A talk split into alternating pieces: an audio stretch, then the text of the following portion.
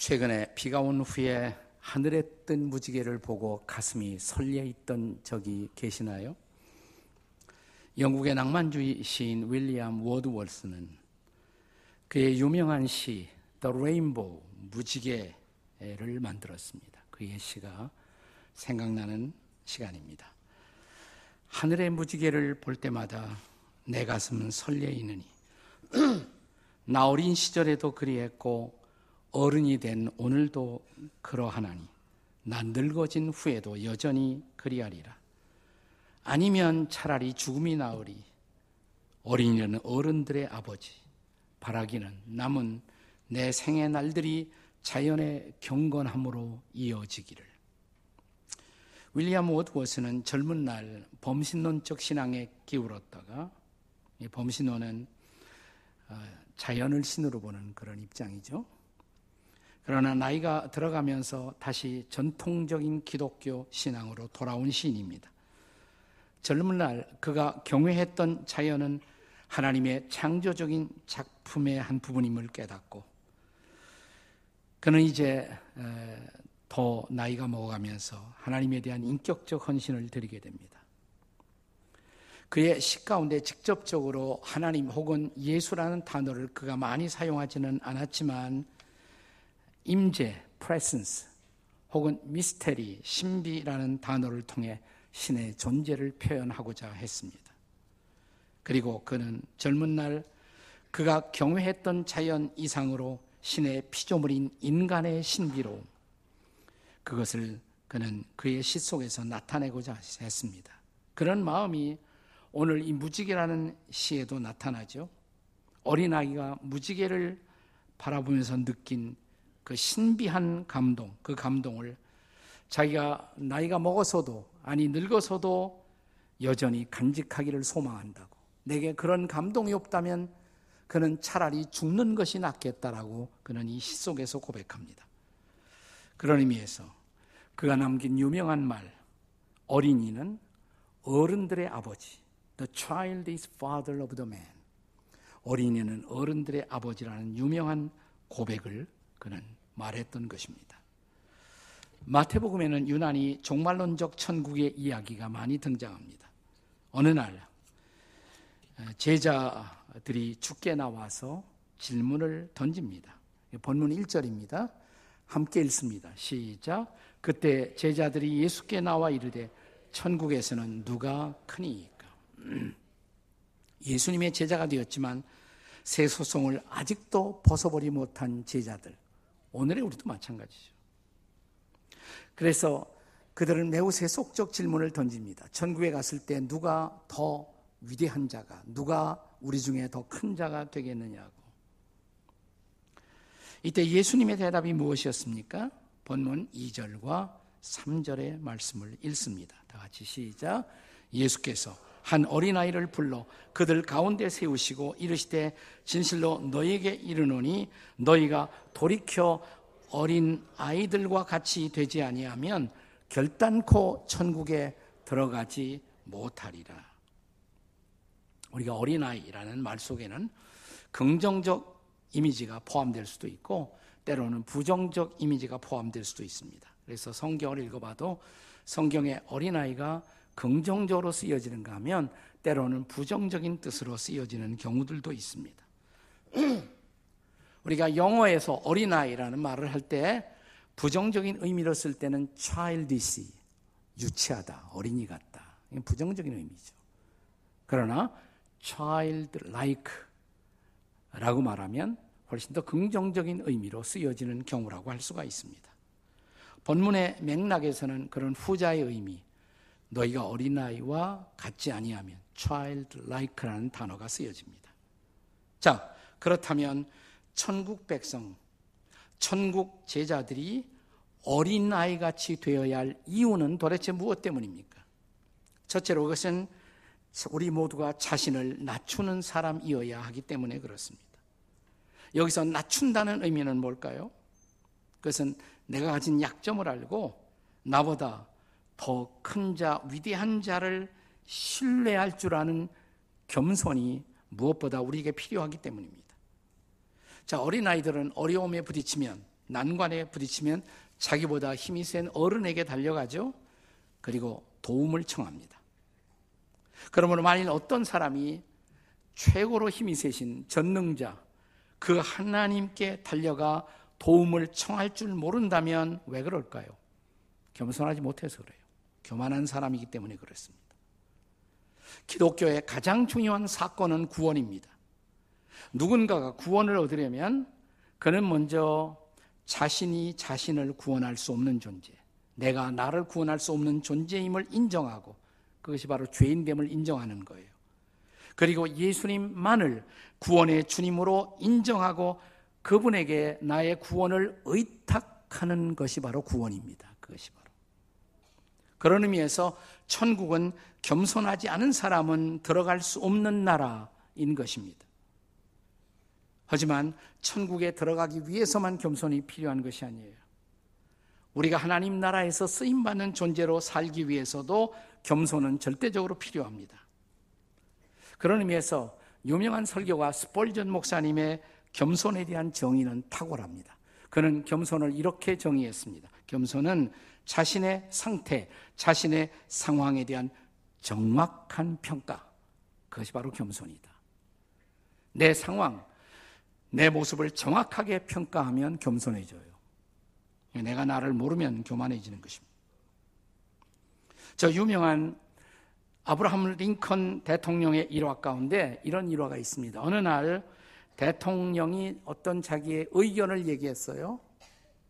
어떤 정책적인 의견을, 소견을 말했더니 그 소리를 전해드린 자기의 국방 참모였던 에드윈 스테이턴이라는 사람이 그 소리를 듣자마자 대통령이 한 말에 대해서 이런 토를 달았습니다. 바보 같은 소리 하네. 그 바보 아니야? 근데 그 말이 대통령에게 들어갔어요. 링컨이 어떤 반응을 보였을까요? 스테이튼 경이 바보 같은 소리라고 했다 그러면 내가 한 말이 바보 같은 소리가 맞을 거요. 내가 바보요. 그는 그 문제에 대해서는 나보다 훨씬 더 전문가이니까. 여러분, 이런 링컨이 진짜 겸손한 사람이 아닙니까? 예. 저는 지난 주간에 미국과 한국의 목회자들 그리고 선교단체 대표들을 모시고 홍콩 마카오에서 컨퍼런스를 하고 돌아왔습니다. 그때 그 시간 중에 미국에서 오신 젊은 목사님, 1.5세 목사님이 미국 목회의 경험을 간증으로 했는데 우리 모두에게 굉장한 은혜가 있었어요. 그분이 한인, 미주 한인교회에서 겪었던 일에 대해서 말하면서 이런 얘기를 했습니다. 좀 분란을 겪고 있는 교회에 그가 취임을 했는데 거기 한 장로님이 어느 날 오더니 자기 보고 그러더래요. 야, 목사 새끼야. 그러더래요. 목사 새끼야. 이때 이분이 이런 반응을 보였다고 합니다. 아유, 장로님 어떻게 하셨어요? 우리 아버지가 목사인데요. 저는 어려서부터 목사 새끼거든요. 네. 이분은 이런 겸손으로 교회 모든 분란을 극복하고 교회 속에 평화를 가져올 수 있었다는 간증을 했습니다. 이런 겸손 얼마나 필요합니까? 이런 겸손한 사람이 겸손한 지도자가 얼마나 필요한 세상입니까? 요즘 우리 시대에 유행하는 말 가운데 미친 존재감이라는 말이 있습니다. 자신의 존재 의식에 지나치게 매달리는 상태. 그래서 자기 자신을 지나치고 과도하게 포장하고 허위 의식으로 자신을 왜곡하는 사람들의 상태가 미친 존재감이에요. 괜찮아요. 오늘은 제가 참을게요. 오늘 어린이가 주인공이니까 제가 오늘은 그냥 놔둬도 괜찮습니다. 예. 예. 자, 최근에 한 한국의 유명한 가수가 국내 언론 기자들을 앞에 놓고 자기는 결코 마약한 일이 없다. 라는 인터뷰를 했죠. 근데 그게 두 주간도 지나지 못해서 그 허위가 가짜가 드러나지 않았습니까? 변명이 뭐였습니까? 내가 내 자신을 내려놓기가 두려웠다고. 그게 자기 변명이에요. 그런데 그렇다면 그의 거짓말이 그를 지켜줬나요? 아니죠. 차라리 그가 정직하게 자신을 내려놓을 줄 알았다면, 그리고 정직하게 고백할 수 있었다면 팬들은 그를 관대하게 용서했을 것입니다. 사람들이 겸손하지 못한 이유, 왜 그럴까? 저는 두 가지라고 생각해요. 하나님 앞에 서본 일이 없기 때문에. 우리가 정말 절대자이신 하나님 앞에 선다면, 그 하나님 앞에서 나를 발견한다면, 어떻게 교만해요? 또 하나, 우리가 십자가 앞에 설 수 있다면, 십자가에서 내 죄를 짊어지고 돌아가신 예수님을 본다면, 어떻게 교만해요? 십자가 앞에 서본 경험이 없는 사람만이 교만한 것입니다. 자, 그러므로 우리가 하나님을 안다면 우리가 십자가를 경험한 사람들이라면 어떻게 겸손하지 않을 수가 있겠습니까? 또 이런 사람들이 들어가는 나라, 그게 천국이에요. 그것이 바로 천국이에요. 천국은 겸손하지 않은 사람은 들어갈 수 없는 나라예요. 이 어린아이 같은 자신의 낮춤, 이것이 바로 천국 입문의 필수 과목인 것을 믿으시기 바랍니다. 우리가 왜 어린아이와 같이 되어야 하는가? 두 번째 이유는 작은 것을 소중히 여기는 사람이어야 하기 때문입니다. 작은 것을 소중히 여길 줄 아는 사람. 잊지 마세요. 오늘 함께 읽은 이 본문은 이 사건은 제자들의 한 질문에서부터 시작됐죠. 천국에서는 누가 큰 사람입니까? 자, 4절의 말씀을 다시 읽습니다. 본문 4절 같이 읽습니다. 시작. 그러므로 누구든지 이 어린아이와 같이 자기를 낮추는 사람이 천국에서는 큰 사람이다. 아, 예수님 역설적인 대답을 하셨어요. 예, 자기를 낮추는 사람이 천국에서는 큰 사람이다. 계속되는 5절 말씀 읽어보세요. 5절 시작. 또 누구든지 내 이름으로 이런 어린아이 하나를 영접하면 곧 나를 영접함이니라. 여기서 예수님이 자기 자신을 어린아이와 동일시하고 있다는 것을 놓치지 마십시오. 천국은 작은 사람이 혹은 작은 것이 소중히 여겨지는 나라. 이게 천국이에요.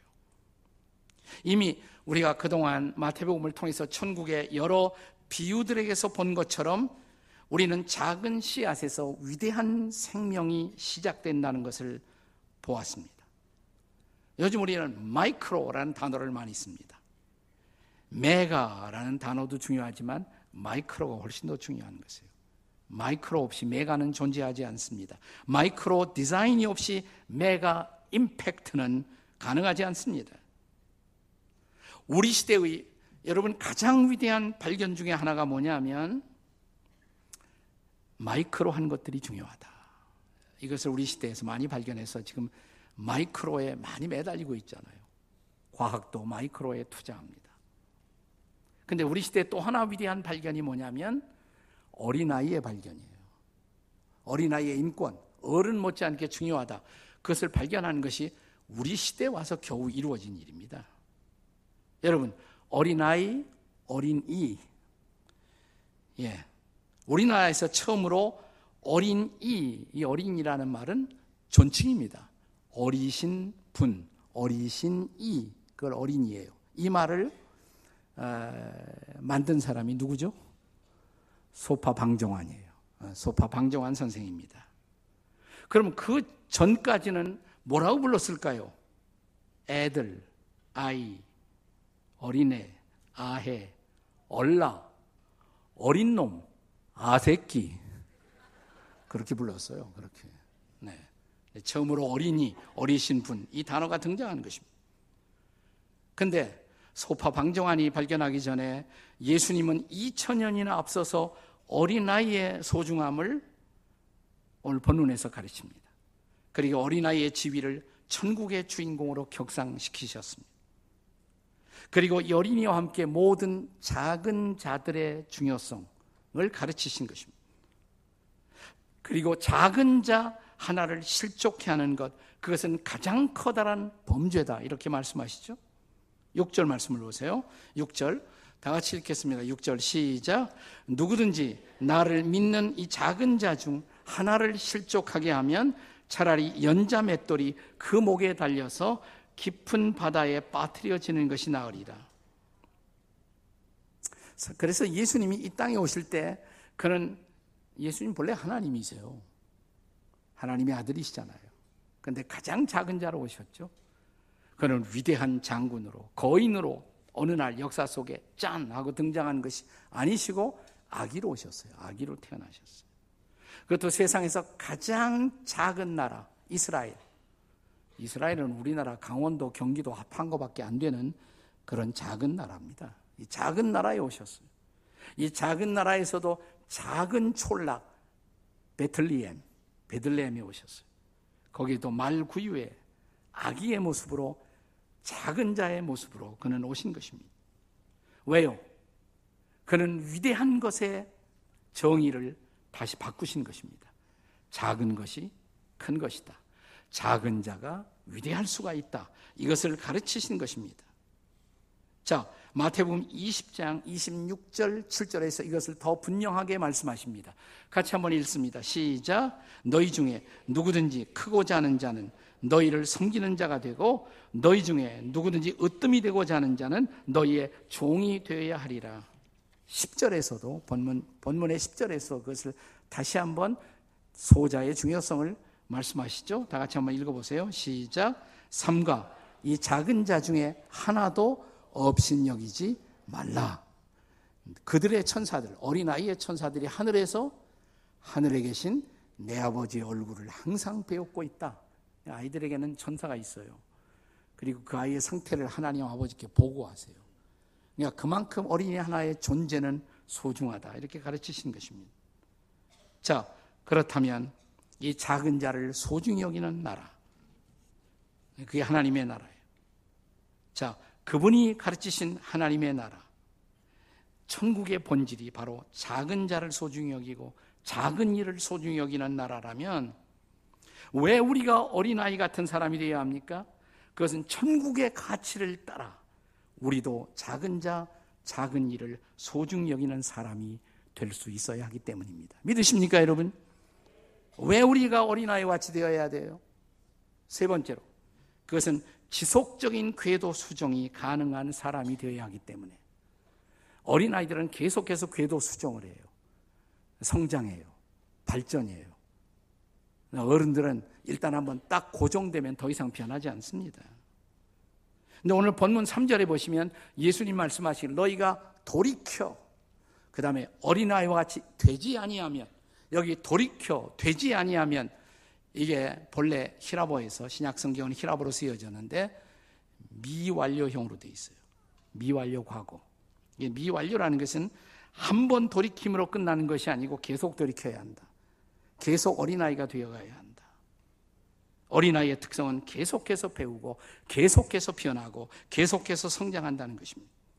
이런 창조성을 발휘하면서 그는 하나님이 기뻐하시는 사람으로 성숙해가는 것입니다. 그런 의미에서라면 저와 여러분도 우리도 뭐예요? 어린아이 같은 어른이 돼야죠. 어린아이 같은 좋은 의미의 어른이 되어야 합니다. 제가 지난 주간도 소개했습니다마는 크리스천 베스트셀러 그 기도의 원그리기에 저자했던 마크 베터슨이 이런 말을 했어요. 우리가 예수님을 영접하면 두 가지 성화가 시작된다. 예수님을 영접하면 두 가지 성화. 첫 번째 성화는 뭐냐면 그리스도를 닮아가는 성화. 예수님이 닮아가는 성화. 근데 두 번째는 뭐냐? 어린아이처럼 되어가는 성화. 네, 이게 필요하다. 어린아이처럼 되어가는 성화. 네. 그리고 어린아이처럼 성화 되어간 대표적인 성경 인물로 그는 다윗을 예로 들고 있습니다. 다윗. 다윗은 결코 완전한 사람은 아니었어요. 다윗이 죄도 범하고 그랬잖아요. 그러나 자기의 잘못이 지적되었을 때 자기보다 낮은 자리였던 선지자 나단 앞에서 무릎을 꿇고 자기의 잘못을 인정할 줄 알았던 그는 겸손한 사람이었습니다. 그래서 그의 범죄에도 불구하고 하나님의 마음에 합한 사람, 이 명예가 거두어지지 않았어요. 그는 하나님의 마음에 합한 사람으로 평생을 살았습니다. 자, 그가 블레셋 적군을 물리치고 자, 이제 시온성의 회복을 위해서 다시 돌아왔을 때 그때 하나님의 임재를 상징하는 법궤가 언약궤가 같이 다윗성으로 시온성으로 들어옵니다. 그때 성경을 읽어보면 여호와 앞에서 다윗이 예, 뛰놀며 춤을 추었다 이렇게 기록합니다. 뛰놀며 춤을 추었다. 심지어는 겉옷을 벗고 몸의 일부를 드러냈다고 성경은 기록합니다. 옆에 있던 자기 아내가 이 아내는 공주 출신이에요. 그 아버지가 사우랑이었으니까. 자기 남편이 이상한 짓을 하고 있거든요. 막 벌거벗고 춤을 추고 그러니까. 네. 왕의 체면을 꾸기고 있다고 생각하는 것입니다. 그래서 자기 남편을 조롱하고 비웃었다. 이렇게 성경에 기록되어 있습니다. 사무엘, 근데 이 비웃는 자기 아내 앞에서 다윗이 한 유명한 대답이에요. 사무엘하 6장 22절의 말씀을 함께 같이 읽겠습니다. 다 같이 시작. 내가 이보다 더 낮아져서 스스로 천하게 보일지라도 네가 말한 바 계집종에게는 내가 높임을 받으리라. 나는 필요하면 더 낮아질 수가 있다. 더 유치한 짓도 할 수가 있다. 그러니까 네가 멸시했던 계집종들은 나를 높일 것이다. 자, 이 상황에서 하나님은 누구의 손을 드셨습니까? 다윗이죠. 네. 하나님 앞에서 옷을 벗고 춤을 출줄 알았던 어린아이 같은 순수성, 그것을 하나님은 귀하게 보신 거예요. 네. 자, 근데 미갈은 어떻게 됐어요? 다윗의 아내. 이것 때문에 평생 자식을 보지 못했다. 성경은 이렇게 기록합니다. 하나님 안 좋아하셨어요. 이 순수함으로 춤을 출 수 있었던 childlike 했던 왕, 그게 바로 다윗이었단 말이죠. 다시 한번. 그가 실수가 없는 사람은 아니었지만 하나님은 그에게서 평생 하나님의 마음에 합한 사람의 명예를 거두어 가시자는 이유, 이런 어린아이 같은 순수성이 있었어요. 순수성. 네. 여러분, 시편을 우리가 읽으면서 감동을 받는 이유가 뭡니까? 시편 속에는 적나라한 다윗의 모든 것이 고백되고 있어요. 자기가 옷을 벗고 자기의 모든 생애를 고백합니다. 공감을 느껴요, 우리가 거기서. 공감을. 다윗을 벗은 다윗의 옷을 벗은 다윗의 정직한 고백. 거기서 우리 자신을 발견하는 것입니다. 그러므로 다윗은 평생 동심으로 어린아이 같은 마음으로 주를 섬겼어요. 늙은 왕이 되어서도 그가 이 다윗이 우리를 아직도 감동시키고 있는 이유, 이 늙은 왕 다윗 안에 어린 목동의 순수성이 아직도 춤추고 있었던 것입니다. 그는 늙어서도 여전히 배우고, 늙어서도 여전히 경청하고, 늙어서도 시를 쓰고, 늙어서도 기타를 치고, 늙어서도 노래를 부르고, 늙어서도 춤을 출 줄 알았던 어린 목동이었습니다. 나는 이런 다윗이 너무 좋은 거예요. 제가 제일 싫어하는 사람, 괜히 폼 잡고 다니는 사람들. 괜히 폼 잡고. 이런 사람은 발전이 없어요. 변화가 없어요.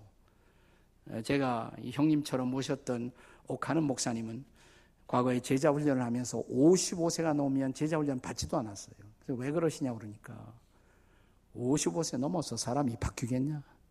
고정이 돼 버리고 안 바뀐다는 거예요. 근데 저는 그 의견에 동의하지 않았어요. 제가 그랬어요. 목사님, 55세 넘어도 어린아이 같은 마음을 가진 사람이 있어요. 그러니까 그들에게도 기회를 주세요. 제가 그랬습니다. 저는 여러분과 저도 이런 어린아이 됨을 사모하는 사람들, 천국 백성들, 천국의 진정한 제자들, 어린아이의 마음으로 평생을 사는 주님의 제자가 되시기를 주의 이름으로 축원합니다. 윌리엄 커싱이라는 목사님이 계셨는데 그는 어느 날 말라기 3장을 이렇게 묵상하다가 3장 17절을 보게 되었어요. 무슨 말씀이냐면 만군의 여호와가 이르노라 나는 내가 정한 날에 그들을 나의 특별한 소유로 삼을 것이요. 이 특별한 소유란 말이 다른 말로는 특별한 보물이란 뜻입니다. 특별한 보물로 삼을 것이요. 하나님이 하나님의 백성을 특별한 보물로 삼으신다. 하나님의 백성들 중에 누구를 그렇게 보배로 생각하실까? 묵상하다가 갑자기 생각나는 것이 자기 교회 어린아이들이었어요. 아, 그렇지. 하나님이 얼마나 그들을 보배처럼 보시겠나. 붓을 들어 시 하나를 쓰기 시작합니다. 유명한 찬송시가 됐어요. 찬송가 564장에. 옛날에 많이 불렀는데 예수께서 오실 때에 그 귀중한 보배 하나라도 남김없이 다 찾으시리라. 샛별 같은 그 법에 멸류관에 달려 반짝반짝 빛나게 비치리로다. 3절에 보시면 주를 사랑하는 아이 이 세상에 살 때 주의 말씀 순종하면 참 보배로다. 샛별 같은 그 법의 멸류관에 달려 반짝반짝 빛나게 비치리로다. 얼마나 아름다운 모습이에요. 그러나 중요한 것은 우리 어른들도 이 어린아이 같은 순수성, 우리 어린아이 같은 겸손함, 어린아이 같은 창조성을 가지고 평생을 살아가는 그런 천국의 백성, 천국의 제자가 되시기를 주의 이름으로 축원합니다. 옆에 사람에게 제발 어린아이가 되십시오. 한번 해보세요. 기도하시겠습니다.